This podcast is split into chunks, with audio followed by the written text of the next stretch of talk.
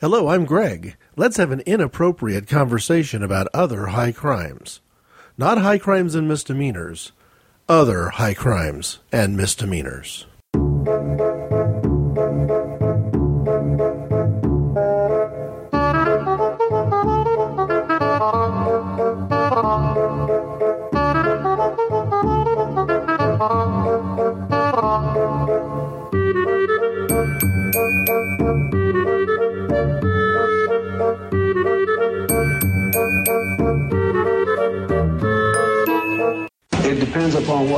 Meaning of the word is.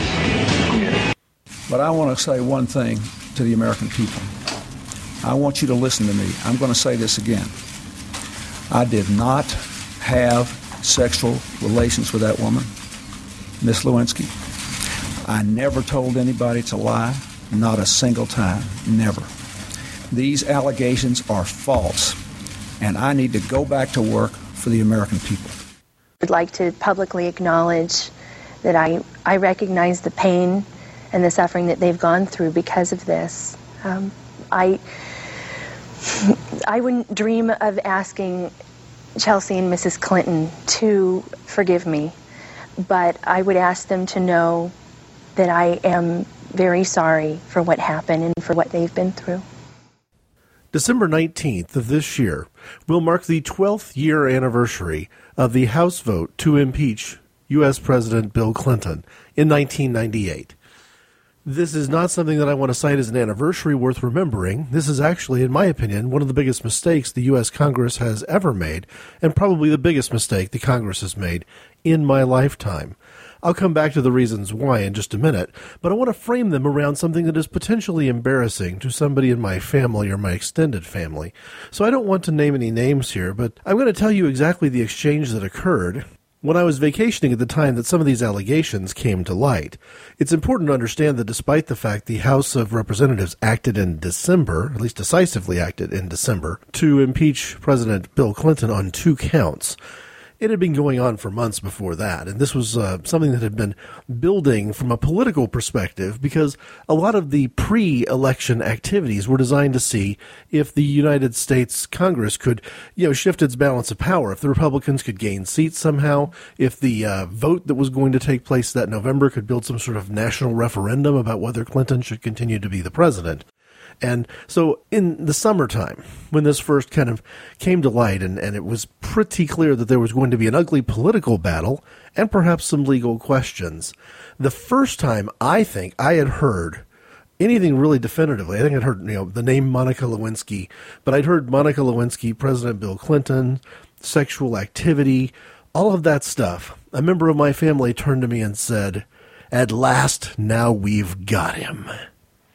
And it's in light of that, I think, and the fact that that was not an unusual perspective, perhaps among Republicans, that I'd like to frame this and say, you know what? Perhaps the biggest problem with the entire impeachment process, the entire buildup to it, all the allegations, including the ongoing investigations, is that none of it had any real solid legal standing. It was all simply a matter of saying that in the minds of a lot of people, the American people had made a big mistake at the polls. We never should have elected this guy. We certainly shouldn't have re-elected this guy.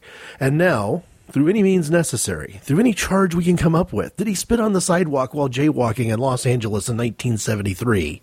Did he do something? Because if he's violated any law, if he's committed any crime, if he's leveraged his uh, political authority, if he's abused his power in any way, now we've got him. And that's kind of the question. So, for those of you who don't remember or have perhaps under the trauma, if you're a United States citizen, put it out of your head, essentially what happened. Well, you know, the president was defending himself from allegations related to land deals, related to his handling of FBI files, related to decisions to terminate members of the travel office for the White House, uh, related to the uh, death, presumably by suicide, of, of someone associated with him personally and somebody who had served on his staff, and related to a woman named Paula Jones, who had alleged that you know President uh, then Governor Clinton of Arkansas had exposed himself to her and made an inappropriate offering of, of sexual activity to her, which she declined. Years later, the allegation that Paula Jones then made perhaps under a lot of encouragement from high ranking political officials, was that she was traumatized and damaged in some fundamental way by that encounter. That this was not just, you know, some guy made a pass at me and I turned him down, but perhaps because he was the governor of Arkansas, or maybe not even because he was governor of Arkansas, because he was then governor, but more importantly, now president of the United States, it was a much more traumatic event than anything that she'd initially said to anybody would lead you to think. And ultimately, Paula Jones' lawsuit against President Clinton was dismissed for uh, Paula Jones' complete inability to establish that she'd been damaged in any way, that she was un- unable to demonstrate that his behavior, regardless of how, you know, reckless, inappropriate, um, immoral it might have been, that his behavior hadn't caused her damage, and therefore she had no grounds to sue.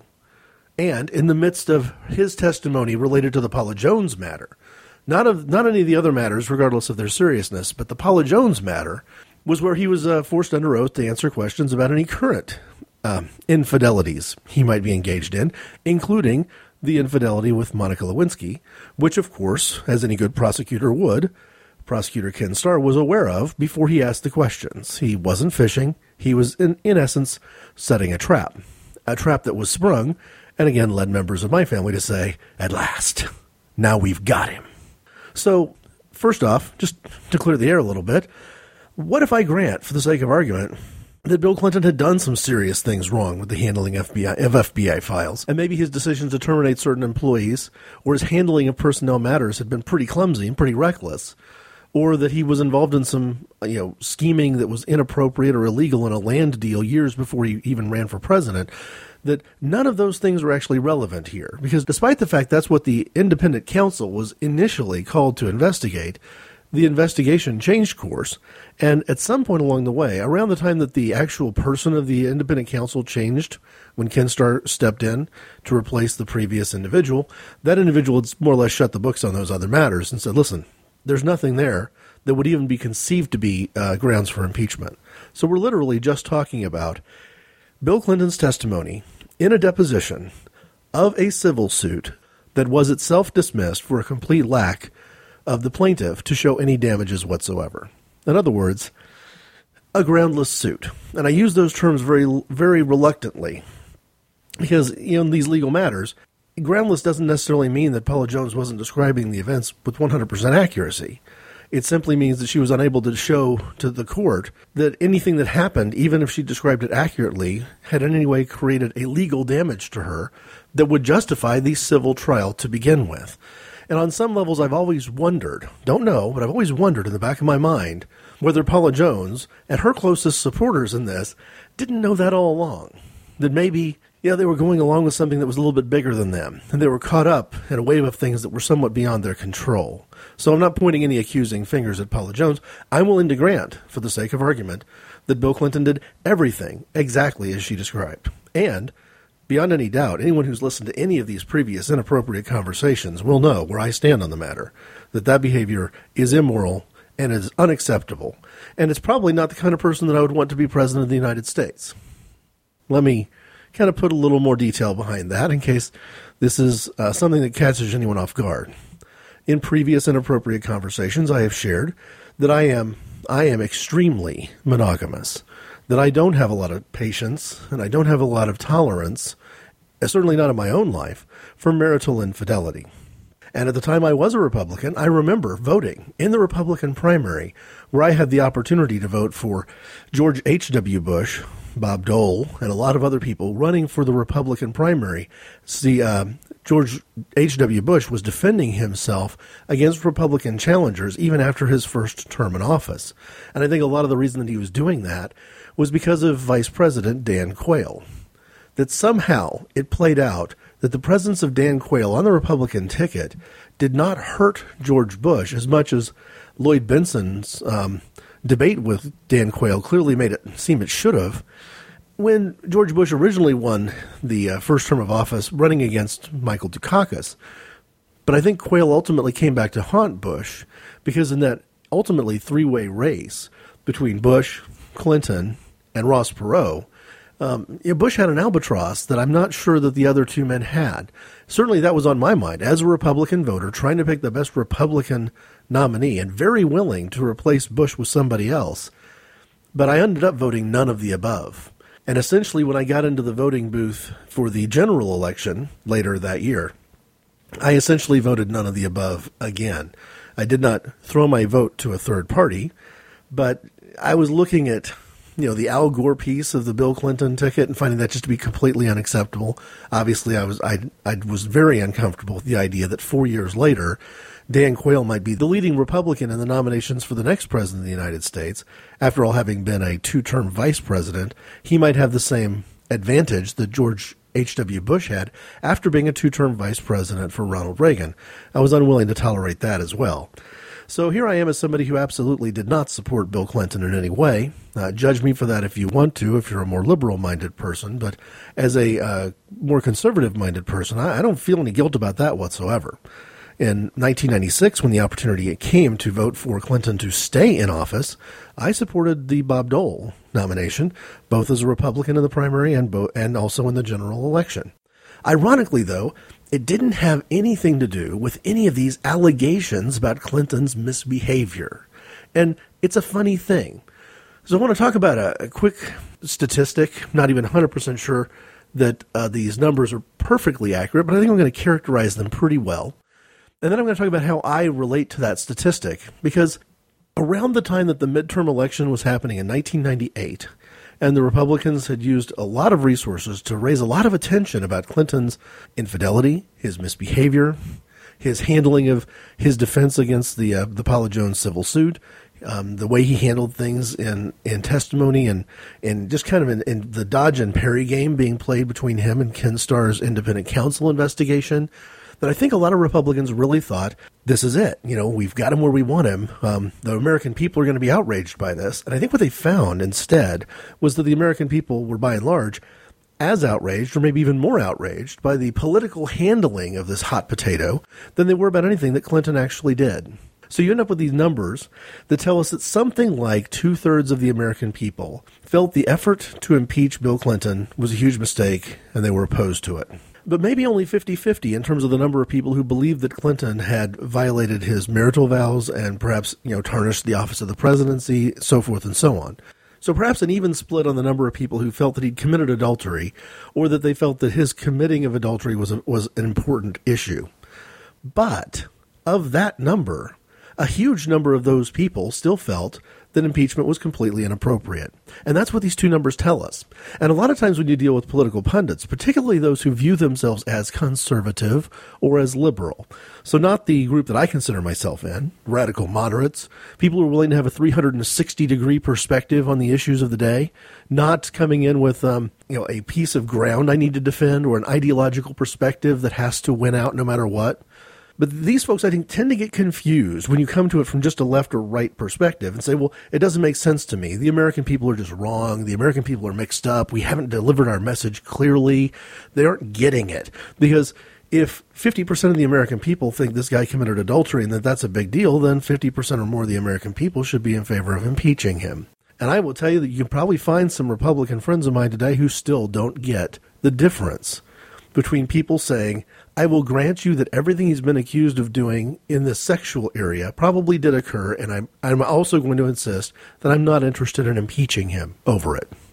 There was an interview on the network news during the time, you know, in building up to the presidential election, so well before this impeachment vote, where I think they had an interview with a woman from South Dakota. I could be wrong, it might have been North Dakota, but it was kind of your classic little old lady from the Dakotas. So you're dealing with a pretty red state here and you're dealing with people who tend to have a great deal of strong Midwestern conservative values. They asked her if she was outraged over the president lying under oath about his relationship with Monica Lewinsky and being on television lying on TV about his relationship with Monica Lewinsky. And she said she wasn't outraged about that at all. She was disappointed about the extramarital affair, but she would have been much more much more disappointed if he'd been the type of man who would kiss and tell. Now, maybe you're offended by that, the idea that what you know Monica Lewinsky and Bill Clinton were doing could be you know summarized down to the expression kiss and tell. Maybe it's a much bigger deal than that. It's certainly perhaps a very different kind of kiss than that. But I think that she captured the idea pretty well from a certain generation of people who, if not really politically active from a conservative Republican perspective, sort of thought, wow, what are we dredging all this up for? You know, this is not the first president of the United States to do some really nefarious things, you know, from a sexual perspective. You know, the allegations of John F. Kennedy don't even need to be repeated, right? And if you go even all the way back to um, 100 years earlier, it's not hard to find people who have tales that they chose not to tell about things that presidents have done behind their wives' backs. This one ended up being an impeachable offense primarily because it was a Republican Congress and the president was Democrat Bill Clinton. So, what happened on December the 19th, 1998, was that the House of Representatives had four votes to uh, uh, to impeach. Four articles of impeachment they were considering. The grounds of perjury passed by a 228 to 206 margin. Obstruction of justice by a 221 to 12 margin. So we're talking about very close votes here. To be fair, one of the ones that failed, which would a, a second count of perjury, this time related specifically to the Paula Jones situation, that one failed 205 to 229. And by far the most serious of them all, the notion of the abuse of power, abusing the power of presidency, violating the oath of the presidency, that one failed 148 to 285, which suggests that perhaps even inside the House of Representatives, this difference of opinion was there. That it wasn't just you may have lied under oath and therefore you've violated every level of trust that's available to us. Maybe it was more a matter of saying, hang on, that's a a specific instance of a private or potentially private sexual matter, granted, an extramarital sexual matter, but still a sexual matter. Now, before I get into my concerns over why I think the House of Representatives made a mistake, let me just talk briefly about whether or not some of the hyperbole here makes sense.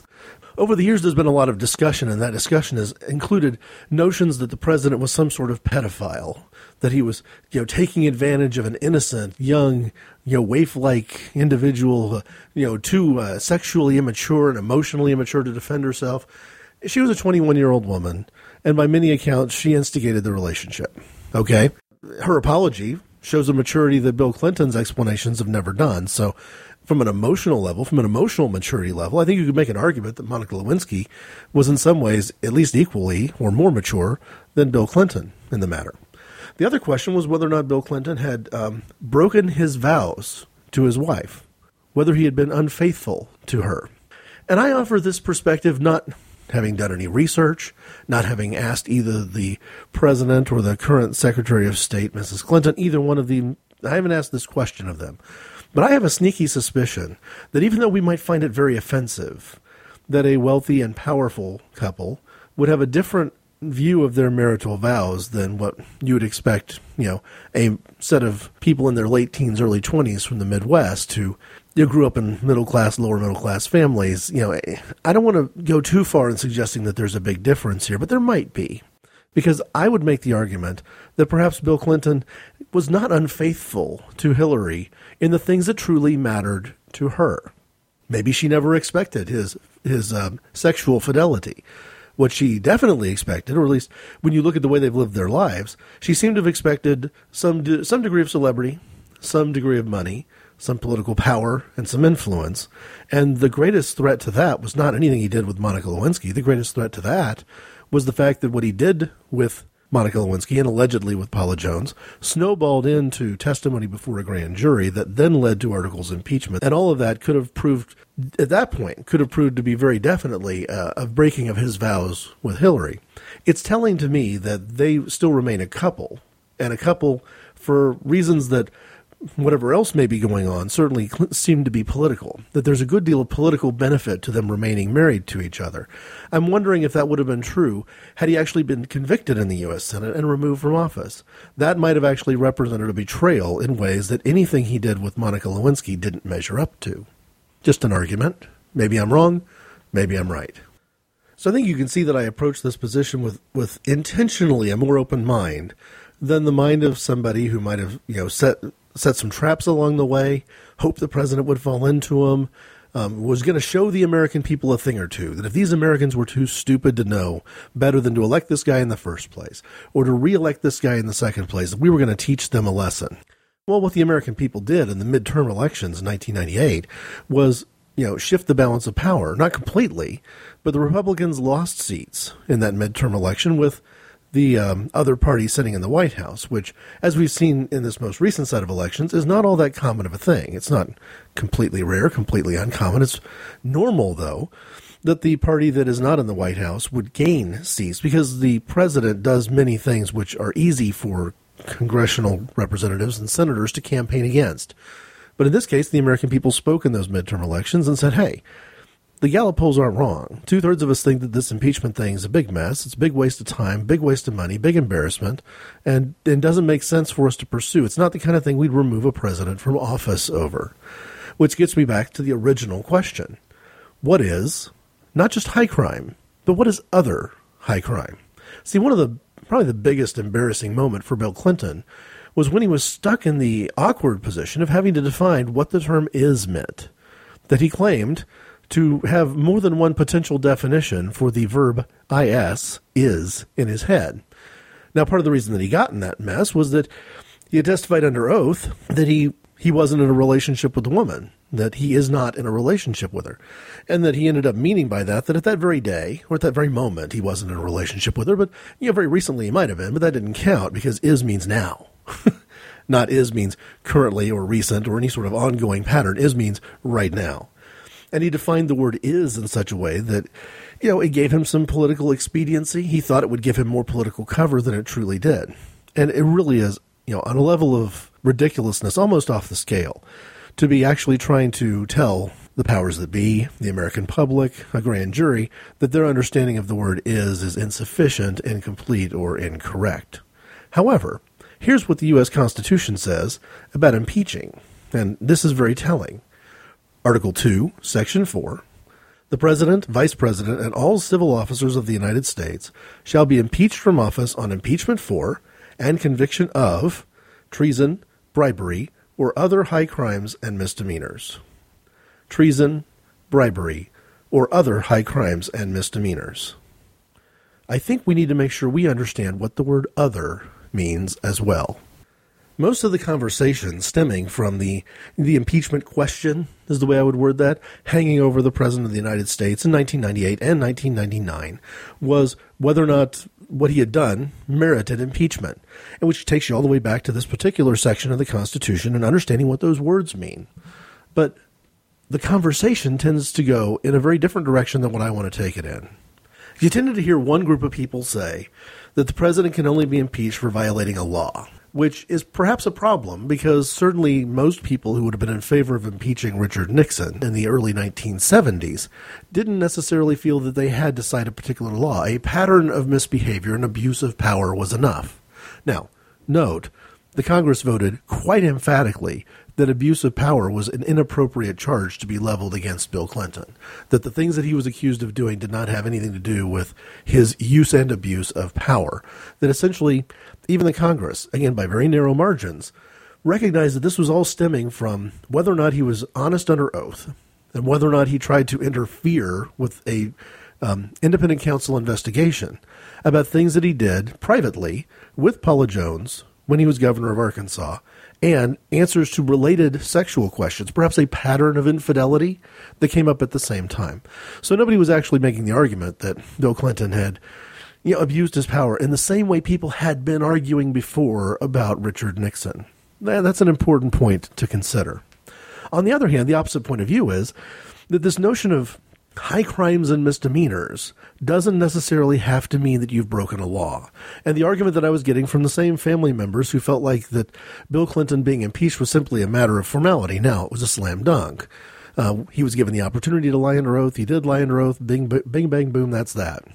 But in this case, the point of view is that the president doesn't even have to break a law. He doesn't even have to do something wrong. He can even do things that for a common citizen we would ignore. But his office of the presidency is so lofty that we have to make sure that, you know, the president lives up to that standard. And if he fails, he can be impeached, even if he's done something that most people know somebody who's done the exact same thing or could have done the exact same thing.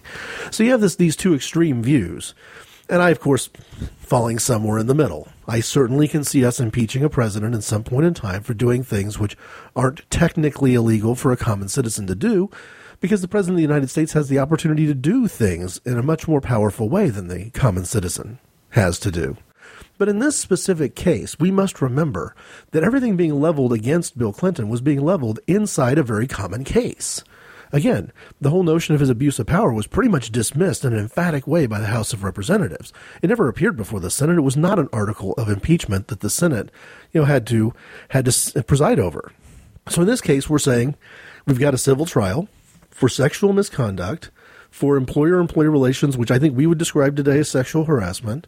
And how did that play out? And this question I've been asking for probably more like 13 years now, because I've been asking this question much longer than this impeachment scandal has been going on. You can kind of see where this whole Paula Jones thing was going to be heading, even before we got anywhere near 1998. And the questions I've been asking, and I have not gotten what I consider to be a satisfactory answer, is I'd love to know the name and the circumstances of any United States citizen who has been convicted and imprisoned for committing perjury in a deposition of a civil trial that itself was dismissed for lack of damages. Let me say this again.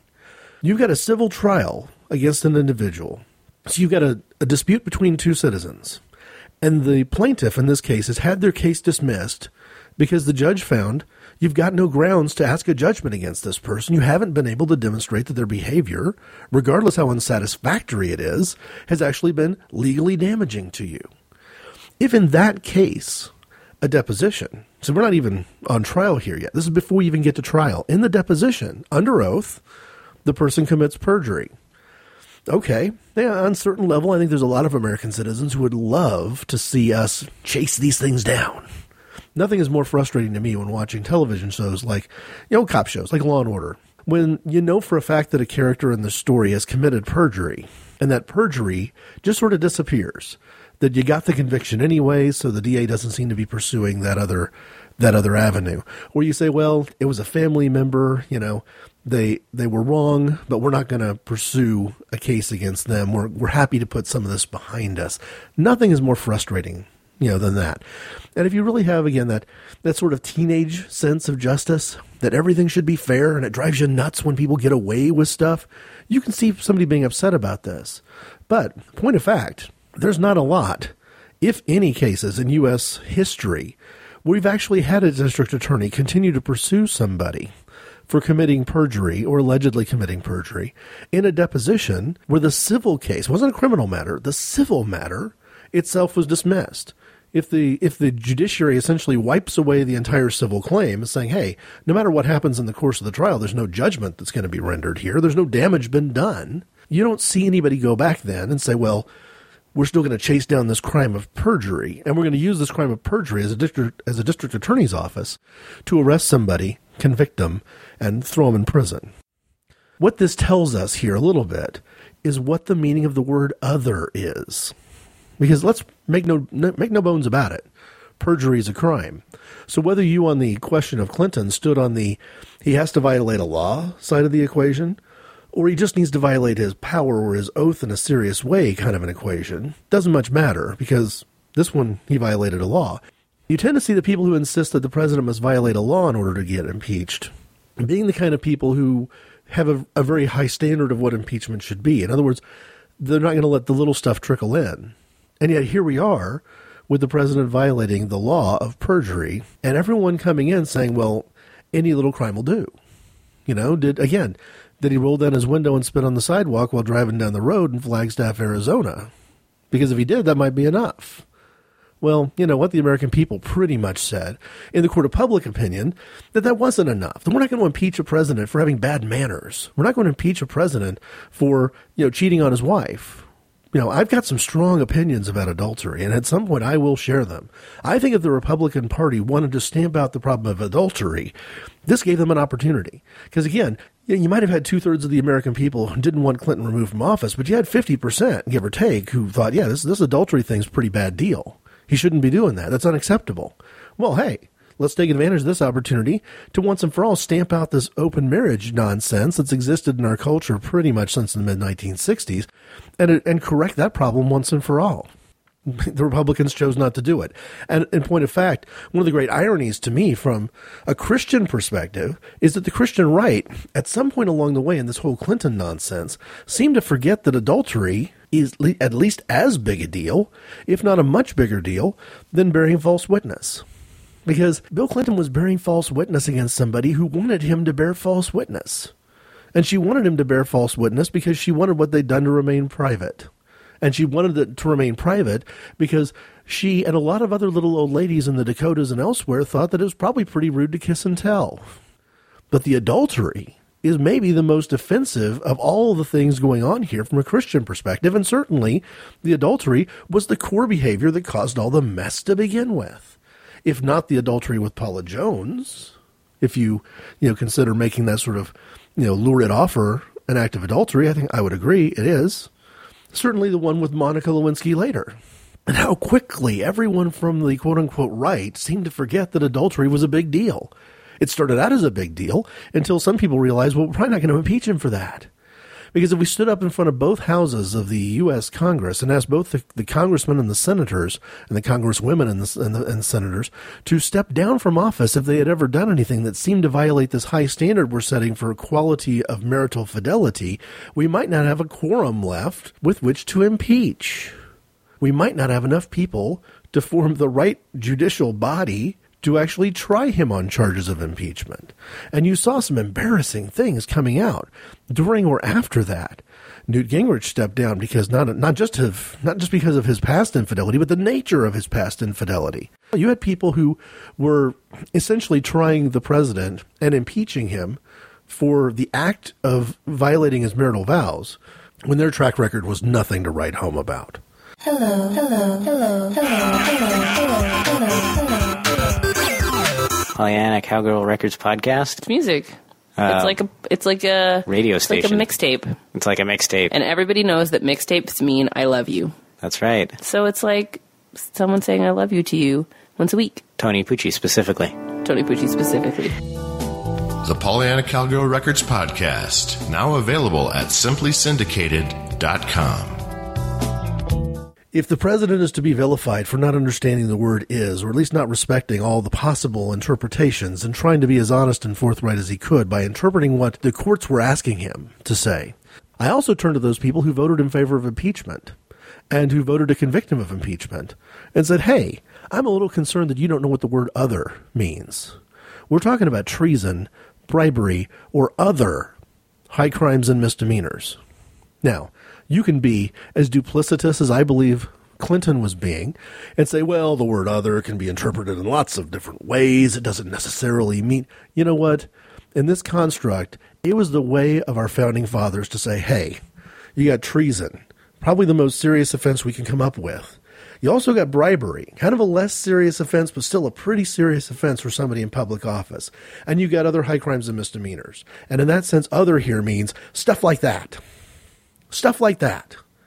Other does not give you the right to impeach a president for spitting on the sidewalk or jaywalking. It doesn't. Because in this construct, other high crimes and misdemeanors means you may have a lot of leeway on how you define what a high crime and a misdemeanor is. But other tells you it's got to look a little bit like treason and bribery, folks. And here's how I interpret that. You got to find me one other person in the history of our country who's actually been convicted and imprisoned for committing the exact same kind of perjury that Bill Clinton committed. You ask any district attorney out there, and they'll tell you that what happened in that deposition is not that unusual. That you don't have to work too hard to find cases, especially in civil matters, where in the deposition stage of the civil matter, one of the persons who's under oath and testifying isn't being very forthright, isn't telling the truth, the whole truth, and nothing but the truth, is being mighty weaselly about what words like is mean and words like other mean, is actually not coming forward when asked questions like, is there anything else? And you just don't see cases of those people when the actual core case, the civil case behind it all, has been dismissed. You don't see district attorneys spending millions and millions of dollars chasing down the perjury in those instances. Meaning, if we're not even treating it like a little itty bitty crime for Joe Average Citizen, how could it possibly be a high crime from a constitutional perspective? Here's the kind of example that I used at the time to try to explain this to friends who were dismayed, because they understood that probably at the time, and even now, from a right to left political perspective, I'm either kind of dead on in the middle or perhaps slightly right in the middle. Certainly when it comes to questions of sexual ethics, I'm going to fall in the line of being more conservative than liberal, I'm sure. And they were just they were just confused by the fact that I didn't see this the same way they did. And they were confused over the meaning of the word other, just like a lot of the people who I think, you know, pursued the course of impeachment. But here's what was going on there in my head. Other high crimes and misdemeanors. If you look at this year in college football in the United States of America. So I'm looking at the 2010 college football season. We're about to hit the bowl season because I'm going to put this out around December 18th, December 19th. And you look at that uh, from the perspective of who should be playing in the national championship game. Because the top tier of big time college football in America doesn't use a playoff system. You basically have one game where two teams are selected by an elaborate process using a lot of calculations and so forth, and the result of that process picks the teams. And essentially, what if I were to tell you that the teams that are eligible to play in that national championship game are either the winners of the conferences that represent the bowl championship series, so the six quote unquote major conferences, or other highly regarded college football teams. So this year we'd be talking about, you know, the BCS championship game should go to Oregon, Auburn, or other highly regarded college football teams. This particular year, with not just a little bit of controversy, that could include schools like Texas Christian University, Wisconsin. Those are the kind of teams that you might be looking at. But what if I came along and said, well, you know what? Highly regarded college football teams. Well, wouldn't that include schools like, you know, the University of Michigan? Wouldn't that include Notre Dame? You don't get much more highly regarded in the history of college football than Notre Dame. And when you start looking for schools like Colorado, Notre Dame, Michigan, you're finding some schools that have won recent national championships. Clearly, these are highly regarded schools. And I bet you we could find other universities that have maybe they're highly regarded in the sense of how big their athletic budget is, or you know how much of a TV audience they command when when they're televised, when they play on TV. Uh, what about the University of Texas? Um, this year, Texas didn't even win enough games to qualify to play in a bowl game, any bowl game. They had a losing record. Is your definition of other so weak that me saying that the teams participating in the BCS National Championship game should come from the winners of the major BCS conferences or other highly regarded college football teams like Texas and Notre Dame? That standard allows you to, to boot undefeated Oregon and undefeated Auburn out of that game. It enables you to ignore undefeated Texas Christian University. It also enables you to uh, uh, ignore the one loss kind of round robin of teams in the Big Ten that played each other and beat each other up. So you can ignore Wisconsin, you can ignore Ohio State, you can ignore Michigan State. We're going to take a team from that conference instead. We're going to take Michigan. You know, Michigan might have lost all three of them, but doesn't much matter because they're a highly regarded college football team. The word other matters here. Other tells us the kind of thing we're talking about. I've created a list in a series that says I'm talking about treason. I'm talking about giving our military secrets to the Russians. Treason. I'm talking about bribery. I'm talking about somebody who lets people give him millions of dollars and then changes the legal course of our country or changes the way we're electing, you know, nominating people to judicial office. Is refusing to kiss and tell really the same thing? And if you believe so, then please look in the mirror and ask yourself if your perspective doesn't come from presumption. The presumption that was also present in members of my family who said, Of course, this qualifies for other high crimes and misdemeanors because now we finally got him. You know, all this time we've been looking for anything he did, and we can't find something that's big enough. Well, this one, it's finally big enough. It's inside the White House. He's having sex with an intern. It's, it's a big deal. It's big enough. But I would tell you that those people were looking for any excuse to impeach the president, not for a constitutional justification for impeaching the president. And the biggest problem of all is that if you do not interpret this thing as being necessarily a legal question. Where my, my thought is, well, let's find somebody else who's been convicted of the same crime. Let's at least have some kind of, you know, some kind of integrity in our standard. If instead maybe it's just like the, you know the the esteem we have for the office or the quality of the office, and, and therefore therefore that matters more than anything else. Well, you know what? That esteem could be looked at from the perspective of other governments. It's not necessarily the way I would go, but the other governments, I think, spoke loudly and clearly that it was kind of ridiculous that we were spending all this time, energy, money, and political capital on an impeachment over something like this. Now, the bigger question is what do you do with the two thirds of the American people who said we shouldn't impeach him?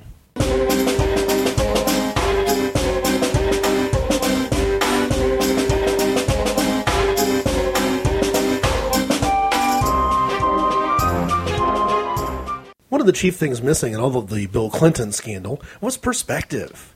You didn't see a lot of people who had a good enough objective standard or a good enough vision about what a political perspective might be.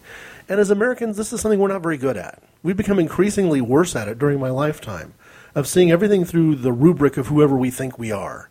So I've maybe I have a religious right perspective on this issue, or I have an American liberal perspective on this issue. You know, neither of those satisfy me. But I got to confess, if I come to this thing with what I call a radical moderate perspective on the issue, that is still a perspective from the inside.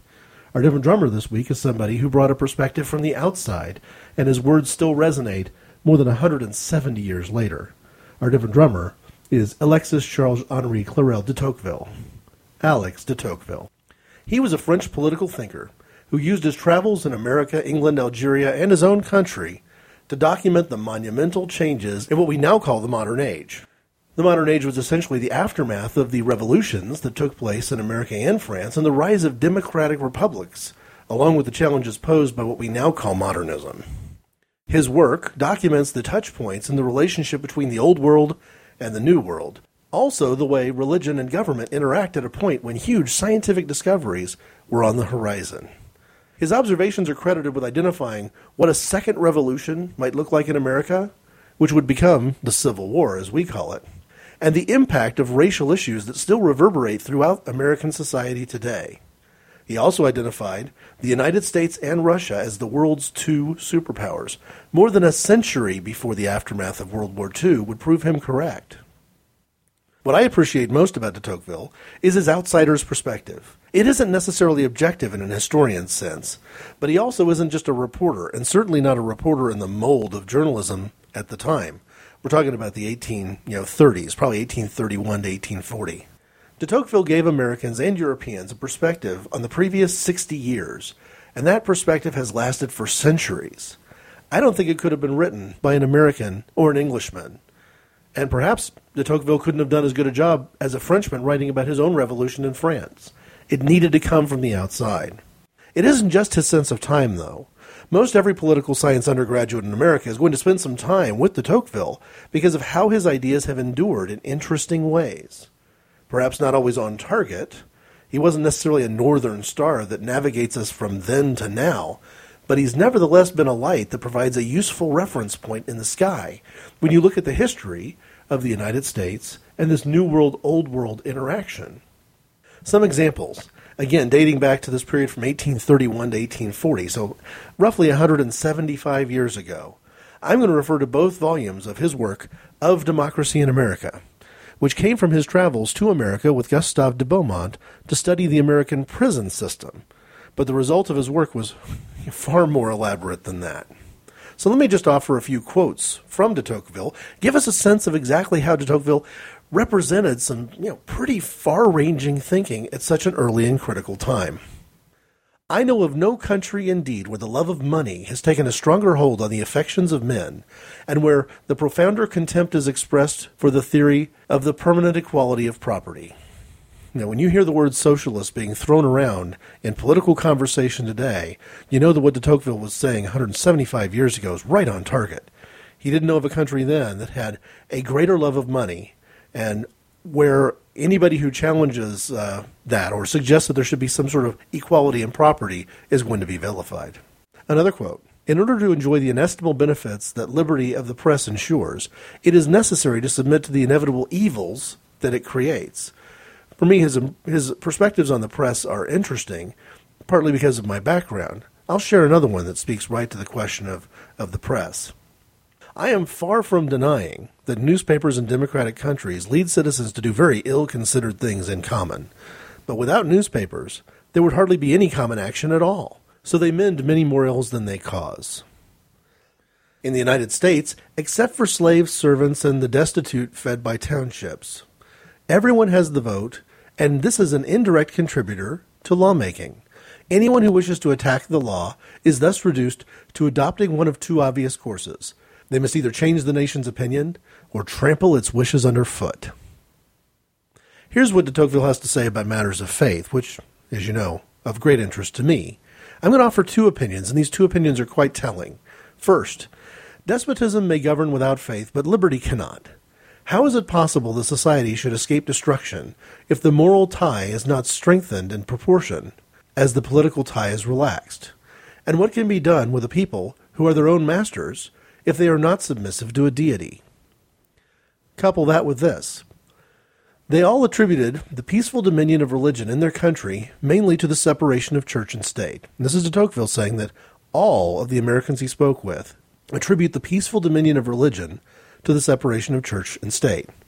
I do not hesitate to affirm that during my stay in America, I did not meet a single individual of the clergy or the laity who was not of the same opinion on this point.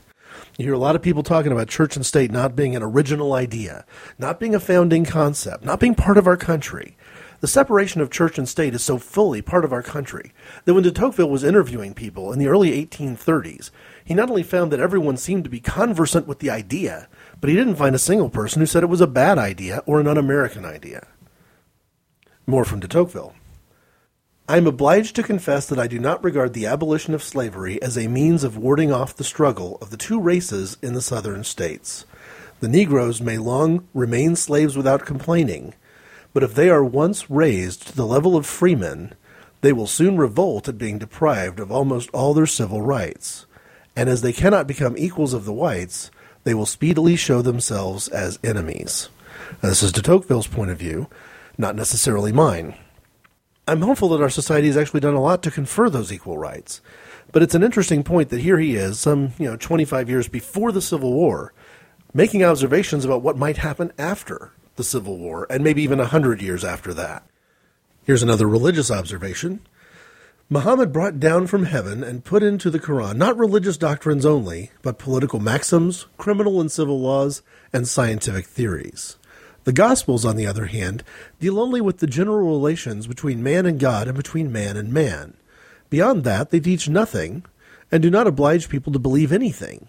That alone, among a thousand reasons, is enough to show that Islam will not be able to hold its power long in ages of enlightenment and democracy, while Christianity is destined to reign in such ages as in all others. Well, a couple of thoughts on this. First off, I'm not offering a criticism of Islam. These are the words of de Tocqueville. But you know, it seems interesting to me that Islam probably as a religious you know organization is not a big fan of democracy because democracy opens up rival ideas, and rival ideas is not something that Islam is particularly open to, or at least not not by its nature particularly open to. I have a different thought though. What if Christianity becomes as obsessed with rules as as Islam? And to be fair, you're not going to have a conversation with uh, a Muslim for very long about religion before the focus is going to be on law. So, in an effort to compete with you know rival ideals, you know different ideologies in the Middle Ages, maybe Christianity and Islam became much harder to distinguish from each other. Each one of them very much focused on you know a group of rules and a set of laws. So my challenge to Christians is this: if a conversation about Islam seriously and intensely held with an open sharing of ideas is ultimately going to become about laws. Isn't a conversation about Christianity supposed to ultimately be about faith? And what does it mean if any notion of the conversation leaning toward faith is a complete surprise to an unchurched person you may be speaking to? Christianity looks more like Islam today than it probably did 1500 years ago. Now, to a certain degree, that's perhaps to be expected. Um, Islam is a conversation in the marketplace of ideas in a way that it wasn't 1500 years ago. But if de Tocqueville was right about this distinction between Islam and Christianity, I think that that distinction has been put under peril even in the last 50 or 60 years. Couple of more points from de Tocqueville before I close this different drummer section. In the United States, the majority undertakes to supply a multitude of ready made opinions for the use of individuals, who are thus relieved from the necessity of forming opinions of their own. I can't tell you how many times I've had people question me on why I don't just accept the quote unquote company line from either the Republicans or the Democrats or anyone else on matters of political importance. Why do I insist on having a unique perspective? Well, that question tells you that de Tocqueville was right.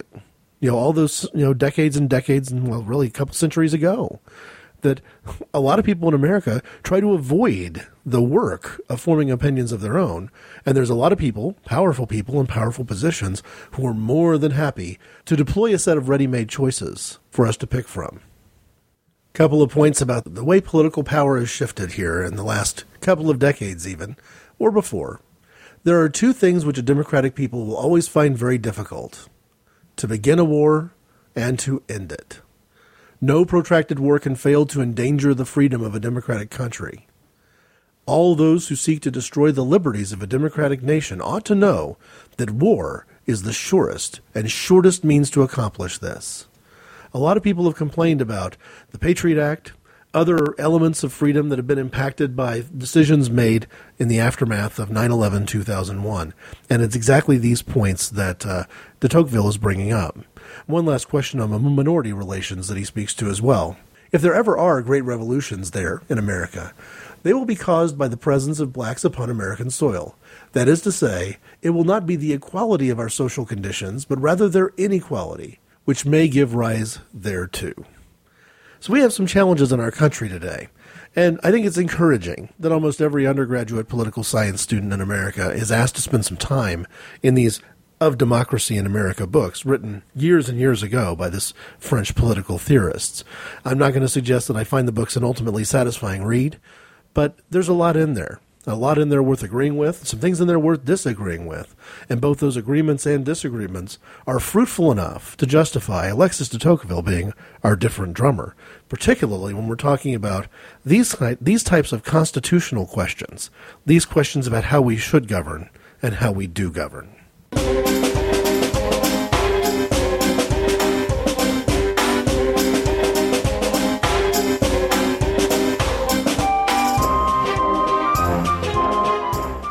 It may be reasonable to question whether it makes sense for me to have spent time on a controversial topic from 12 years ago. Certainly, the questions raised by the you can make an argument that the questions raised by the Clinton scandal um, and the Monica Lewinsky affair have long since been answered and do not need to be discussed anymore. But there's a couple reasons why I bring them up. First, I think knowing where I stand on this matter might help explain some you know other points of view that I'm going to offer in the future. If I take a hard line toward adultery, it's important to know that the hard line toward adultery is balanced out by this sort of soft line that I've taken toward the Clinton impeachment question. But also, I think that it's a fair point to say the way we behaved, or the way we misbehaved as a nation, the way we refused to listen to our own people, the way we showed a lot of immaturity relative to how we govern versus how some of the older great nations that are still in place in this world would have governed, those things are telling. We can learn from our mistakes, but we can't learn from our mistakes if we don't pay attention to them. And if you've ever been tempted to vilify a political party or an individual, an ex president, for example, for claiming he didn't understand what the word is means, then I think you've got to look inwardly as well and say, you know what? Maybe the people that I've been in league with all this time have not done a very good job of defining words like other. These are both simple terms that are easy to understand if you don't put your politics ahead of logic and reason. If you'd like to put some dialogue into this conversation yourself, I can be reached at ic underscore greg at hotmail.com. And show notes are enabled at the website, http colon slash slash inappropriateconversations.podbean.com. Thanks for listening.